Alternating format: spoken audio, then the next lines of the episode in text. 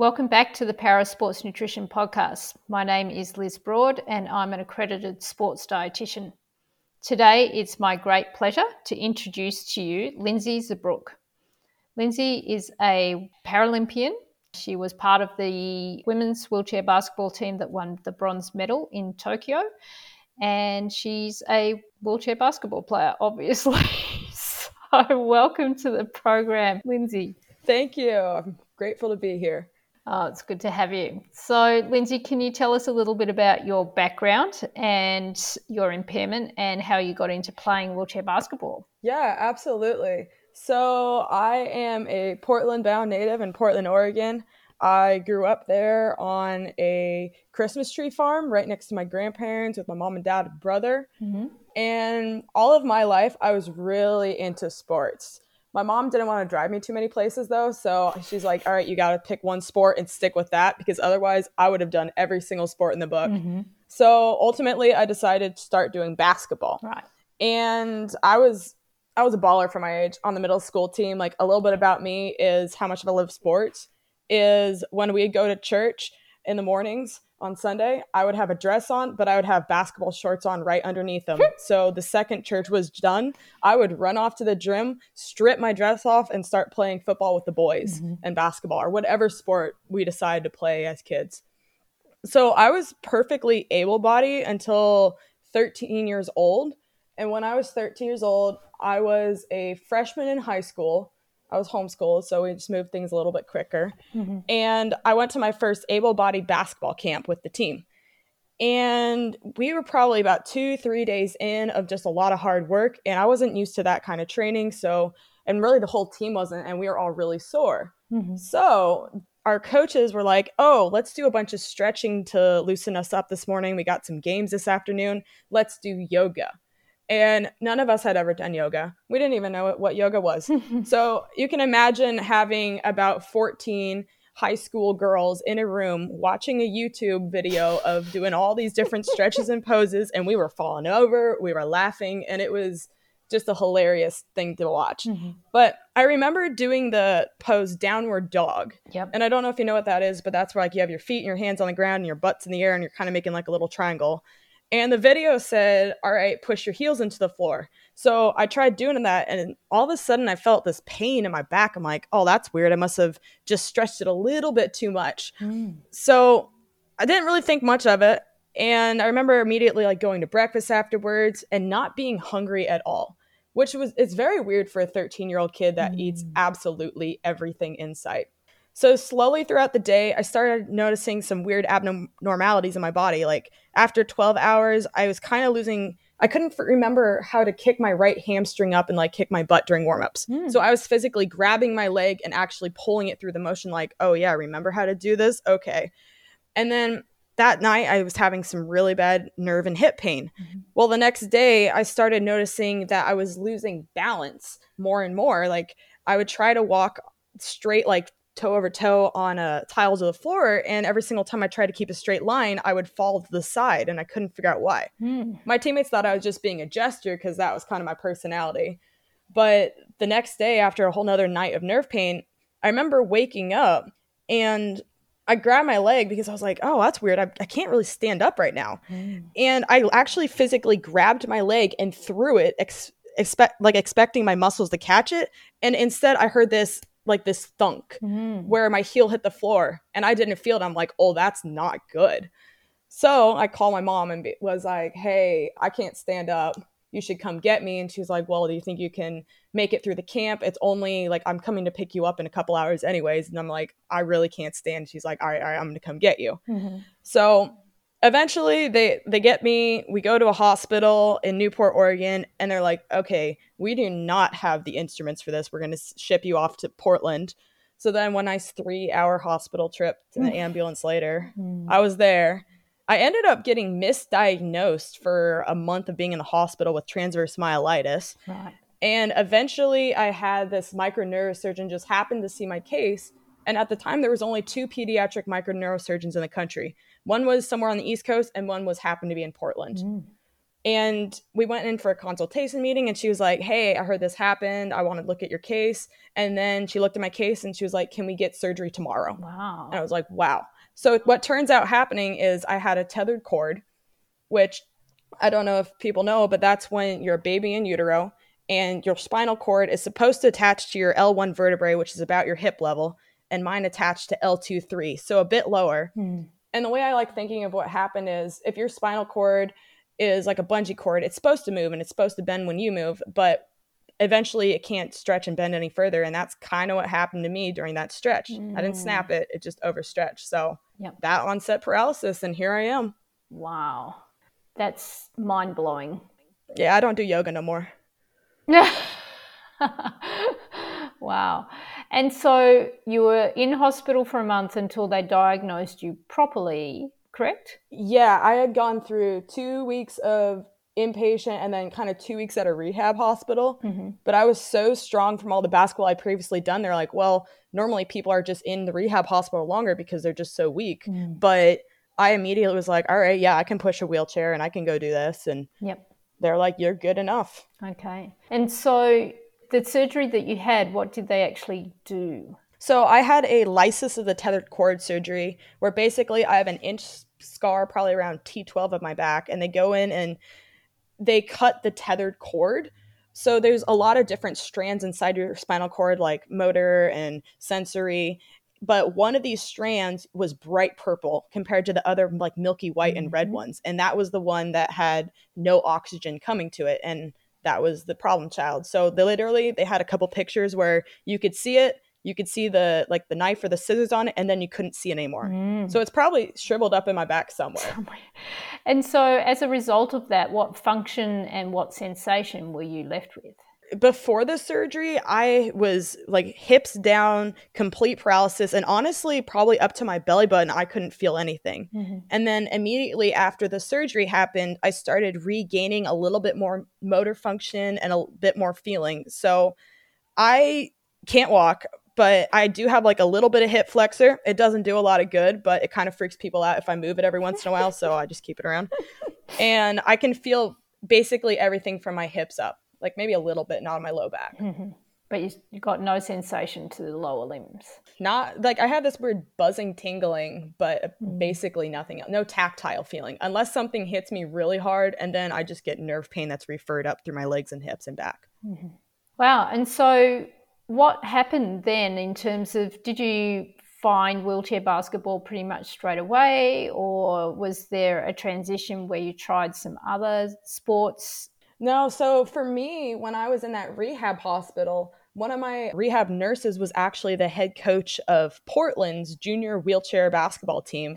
And she came up to me one day and she was like, Hey, so I heard you're a basketball player. How would you like to try this? And I mean, she got me in a basketball chair. And at this point, I had no balance and no sense of my body whatsoever. So sitting up was a struggle, Mhm. let alone being in a very, a chair that would make me a lot more agile. I needed to find like my center of gravity in my body a bit better. Mhm. So she kept in contact with me and eventually she was like, Hey, come out to one of our practices. And my mom really pushed me to do it. I didn't really want to do it. But the second I got into a practice and I actually just started running into people and I could feel breeze it through my hair again because I was going so fast, I fell in love with it. Mhm. And so, how old were you at that point? 13. Wow. And then, did you specifically target a college to go to that had a wheelchair basketball program? Yes. So probably my junior senior year of high school, that was kind of when I first started getting like noticed on the wheelchair basketball stage Mhm. because I came out of nowhere. I took a year off to figure out how to live with a disability and figure out my body. And then when I started showing up, people are like, "Ooh, who's this girl? Who's this?" And I was reached out to by Texas, like the University of Texas Arlington, University of Illinois, and University of Wisconsin Whitewater. Mm. So I was planning to go to a private, probably Christian school back at home until I realized, oh wow, I actually have, I might have something in this sport if I continue playing. Wow. And so, what's your classification and what's your main role? Like, what position do you play on the team? So I am a 2.5. The way I explain it is I have basically nothing below my hips and everything above my hips. Mhm. I can't turn as well to one way as the other, but I make things do with enough momentum. And my general role is to be a ball handler or a shooter. I'm really not good as a post player because I just don't have that much balance. And this five foot four wingspan is not taller than most people. So, hmm. but I like staying away from the defense and shooting from the outside. But I love being very physical on defense and getting in your face. Mm, okay. And what's your current training look like? What What would you do kind of through an average week if it wasn't leading up to a major competition? Probably an average week for me would, if we're going to go in college practices, we have like five days a week, we're doing on court training for two hours at a college division. And then three times a week, we have some kind of weights, which depending if it's in season or after season or kind of a lull, like the beginning conditioning stages, we would do either strength and power or more endurance with that. I always get in a couple hours of shooting just on my own or a couple fine finesse things that I know I need to work on. Mm-hmm. And I remember when I was training for the Paralympics, I probably spent around 25 hours a week just in my ball chair. Yeah.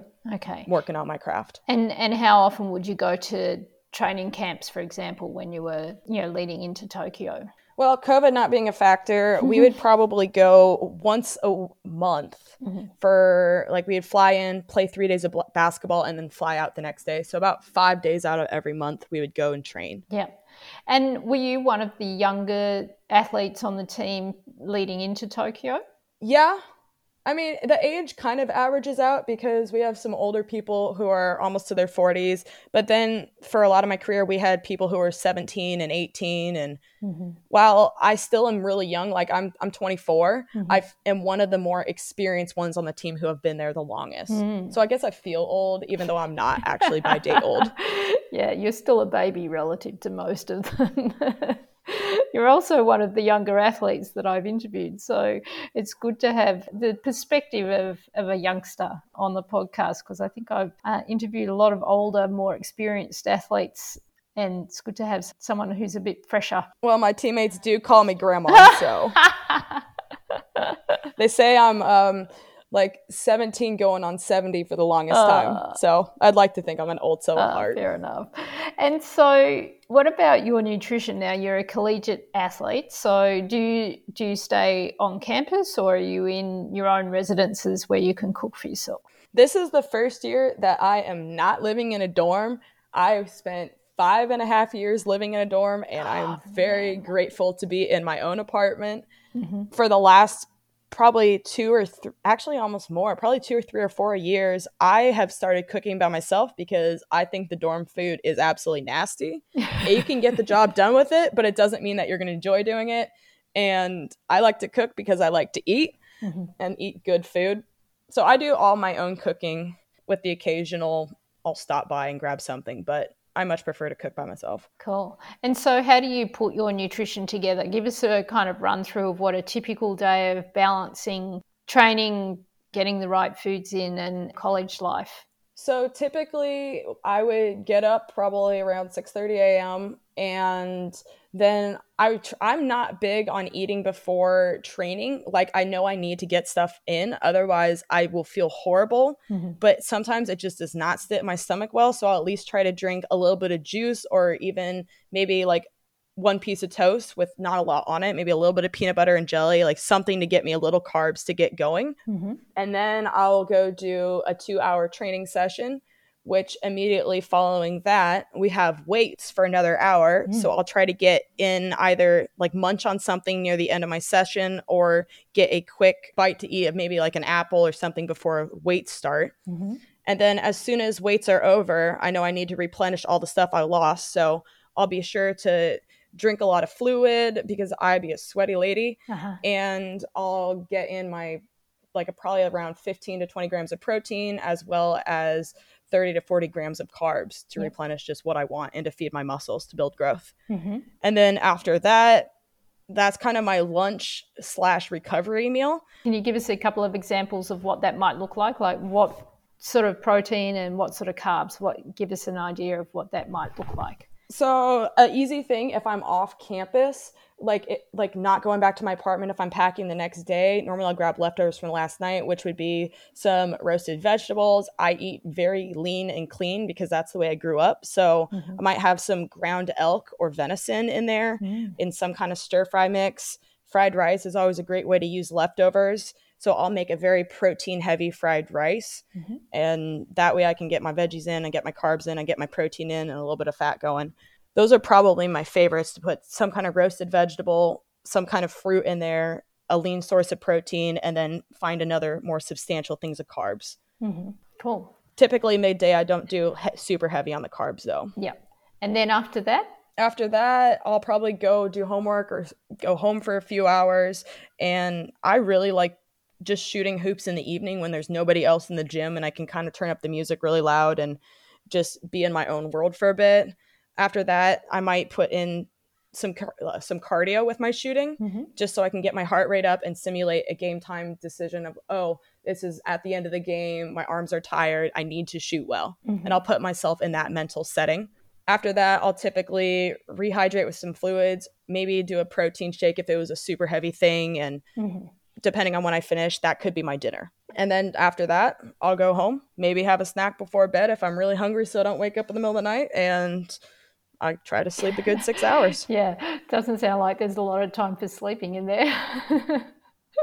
nah, yeah. it's all time management. And what about the snacks? What are what are the types of snacks that you might choose? So I personally like these bars called Pure Protein because although I eat a lot of meat, I'm also trying to like gain muscle at the moment. I've had some shoulder injuries mm-hmm. and I've lost muscle, so I'm really trying to make sure that I don't lose any more in like the slower training months. So I'll be eating those protein bars.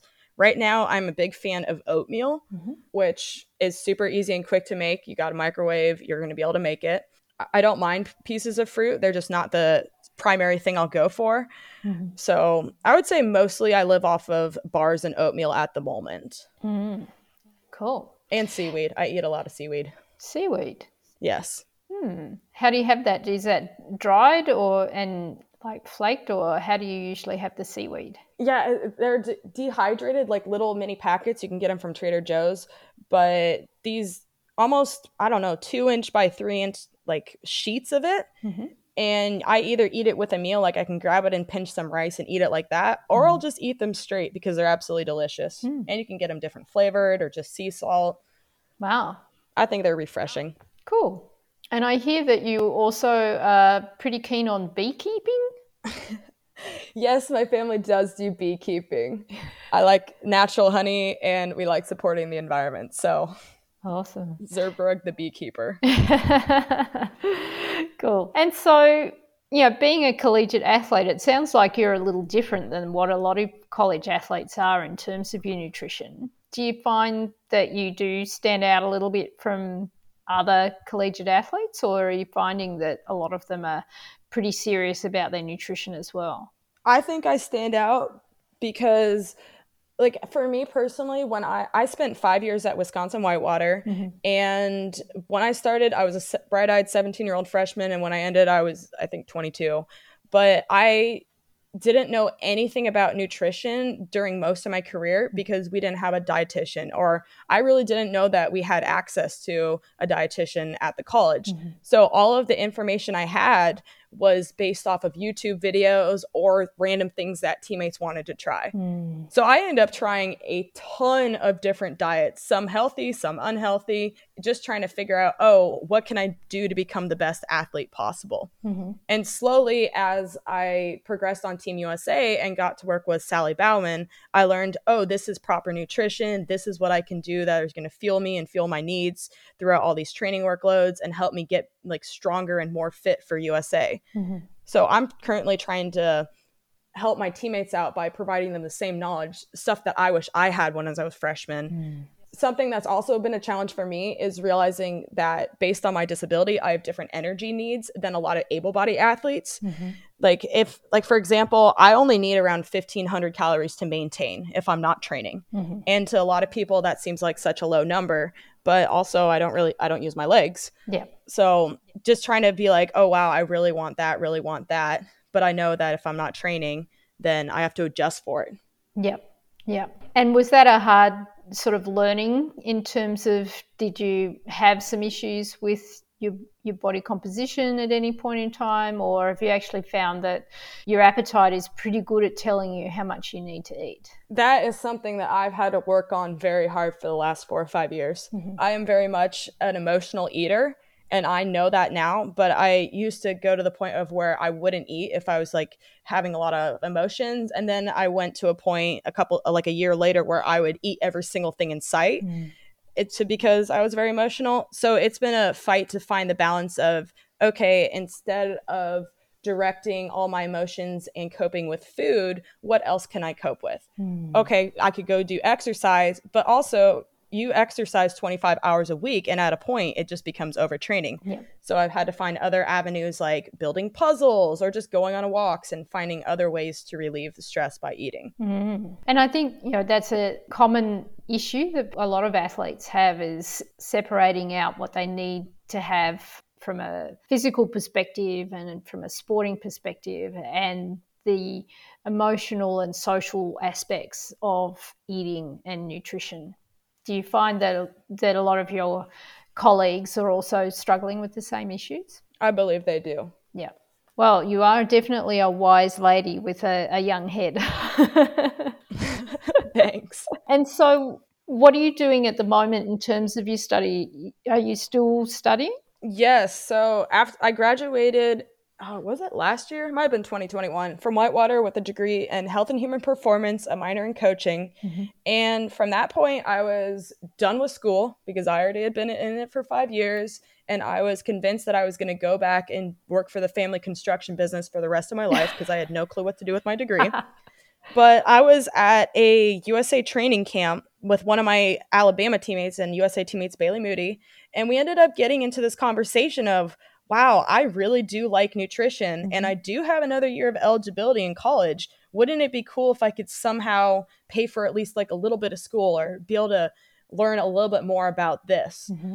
And little did I know, she got on the phone to the head coach of Alabama, Ryan Haynes, and she was like, Hey, this girl's got another year. You should talk to her. and now somehow I'm in my master's going for an degree in human nutrition. End goal would be a dietitian. Whoa. But right now I'm just working on my yeah, I'm working on my masters. and something I love learning about. Excellent. So what are some of the big things that you've learned so far? Bearing in mind you are still a baby, what is what are some of the big things that you've learned? Just in general about nutrition? Yeah. Stay hydrated during travel.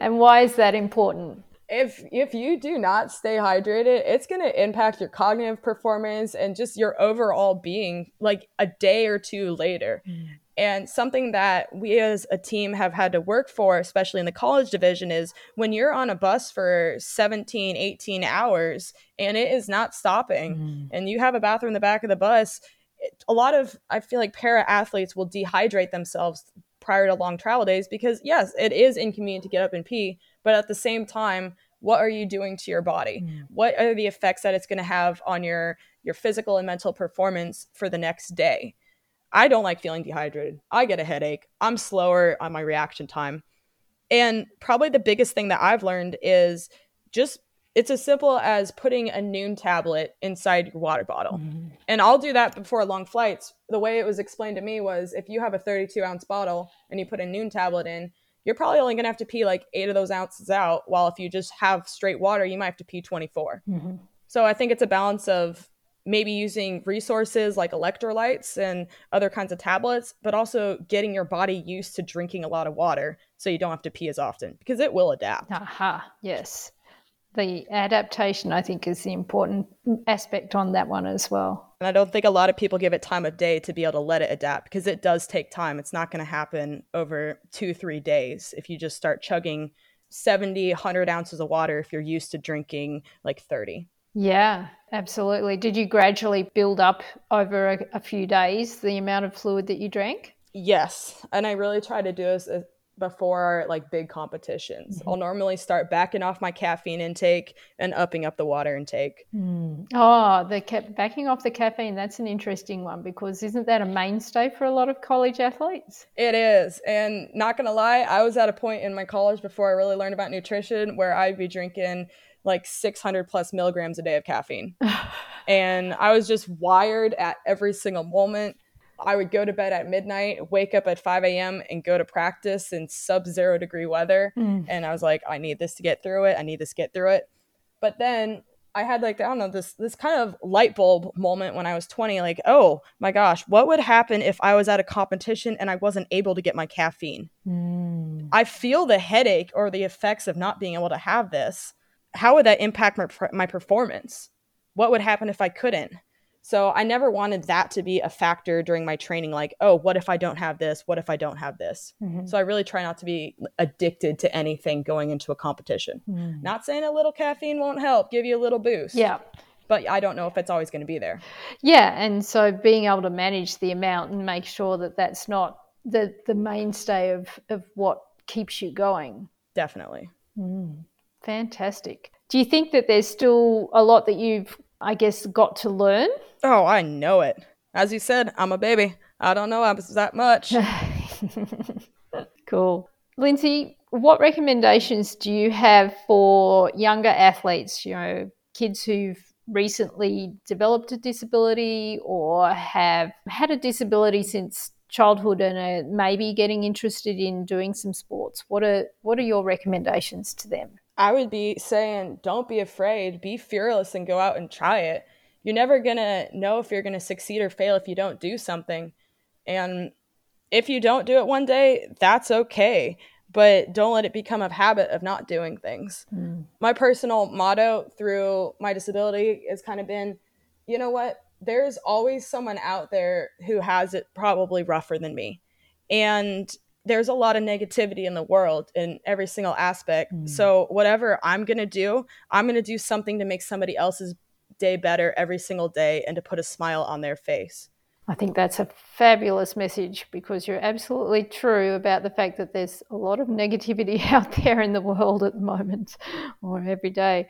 What about any recommendations that you have for coaches? You know, having been a, a young athlete yourself and then having to adapt to having a disability, how do you think coaches can help athletes either with that adjustment or just in terms of understanding what they're having to manage? I would say get to know your athletes on a personal basis, get them to know one on one. Like, I remember being in a basketball chair that really did not fit me. Mm. And when I was young, and this was probably my second year in wheelchair basketball, I was in the tallest basketball chair possible, which had no dump. Mm. And for lower classification players who do not have use of their legs, if I'm sitting in that kind of chair, I have no balance whatsoever. If I fall on top of my knees, I have to use my arms to push myself up. And I just, if you get to know your athletes and listen to their recommendations, use your knowledge of basketball and the like the way chairs work and use their knowledge of their body and come together to be able to find the perfect fit. Mhm. And this could be during drills. It could be as simple as, ooh, how do I do a layup and not lose balance? Yep. Where do I have to put my hand on my chair? Yep. Yeah. Have you had many coaches that really don't understand the wheelchair component of basketball? I would say it's more prevalent in the junior division. I had one coach in Seattle, absolutely love him, but when he started coaching bas- wheelchair basketball, he knew nothing about it. Mm. And if it wasn't for people like him, we would not like that team would not have had a coach. And we're very appreciative of him, but it's such a different game and I'll give my hats off to him. He worked very hard studying film and learning how to do it. He Mm. was consulting his players, and it became a lot more of a group effort to figure out how to coach people with disabilities. Mm. Mm, indeed, I think I think that's what it is in all aspects of working with people with disabilities. Is it's a collaborative effort. Do you find that's the same in working with anyone who's like, say, a sports medicine practitioner or a physical therapist or your sports dietitian? How much do you see that as being a, a real collaborative effort? Uh, it's it's entirely collaborative. I mean, for one thing, it builds such trust between like the like the dietitian or the doctor and the athlete that that almost speaks more words where I know that you're actively trying to learn about me, mm. then I know that you are going to do whatever you can for me and that you're going to have my back. And it almost makes me more willing to work with you or to open up to your ideas and suggestions because we have built that bridge of trust. Mm. And the exact same thing happens with teammates too, where if we're working together and we build that bridge of, bridge of trust, it's going to make us stronger as a unit and as a whole. Yep, well said. Wow, so many things to talk about. And I guess one of the things that I'm really interested in is if you weren't playing wheelchair basketball, what do you think you'd be doing? Well, if I didn't know about wheelchair basketball, I'd be working for my family construction business in an office, probably looking at utility yep. bills for a very long time. No. Currently, I'm actually looking a bit more into curling. Mm. I went to a random training camp in Denver and I really liked it. It's just a whole different sport because that, and that was, I think, last year. And that was the first time in my 10 years of disability that I had ever tried a different sport than wheelchair basketball. Ah. Yeah. So like basketball's been my life, but it, it was like kind of like, oh, this is also fun. And now Alabama is getting ready to start up a track program. And who knows? Maybe I'll learn how to throw track a little bit. I'm very open to ideas. Yeah, I mean, you're so young, you've got lots of opportunities in terms of trying out different sports. So, yeah, why not? That's cool. Well, Lindsey, I'm well aware that you're a busy lady, even though this is your week off from college. So I'm sure you've got plenty of things to get on with. So we'll just we just have one more question, and that's what's your favorite food? Oh, I'm gonna go with. Oh, can I also do a dessert? I have two. one is my favorite food is a marinated deer steak, mm. and my favorite dessert is pavlova. Oh, Wow, that's a very Australian favourite food. So good. Uh, where did you learn about pavlovas from? I don't know. I think my mom randomly made one as a kid, or maybe it was at a church potluck. But I was like, this is the best thing ever. The meringue is so good. Mm. And then it mm. has whipped cream. I am addicted to whipped cream. And then as a kid, I loved any kind of fruit and then Oregon is really known for all the blackberries. Like mm. we'll go outside by the field by our house and the Christmas trees and we'll just go pick buckets of blackberries and make jam out of them. So we just start throwing blackberries on the top and strawberries and oh, don't get me started. I could go on. I can hear your mouth salivating at the thought of it. yeah. Okay, awesome. Well, on that note, I'm going to let you go, but thank you very much for your time and also just for your willingness to be sharing out your story with us because I think everyone has their own story and I think they're all really important to hear about. And I think you've learnt heaps and, and you're still such a youngster. There's so much more potential for you to come. Yeah, my pleasure. Thank you.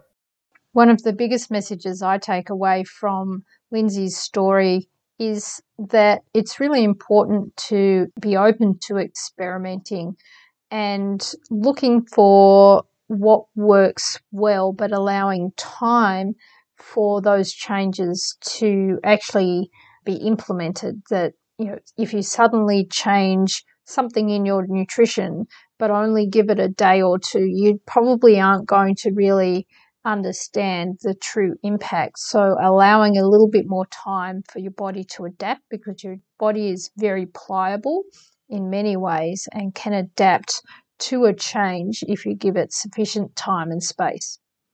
I hope you've enjoyed this podcast. If you have any recommendations on people you'd like to hear from or any feedback, please leave them on our website. And I hope you'll join us next time when we talk to Katie Holloway Bridge, who is a sit volleyball player.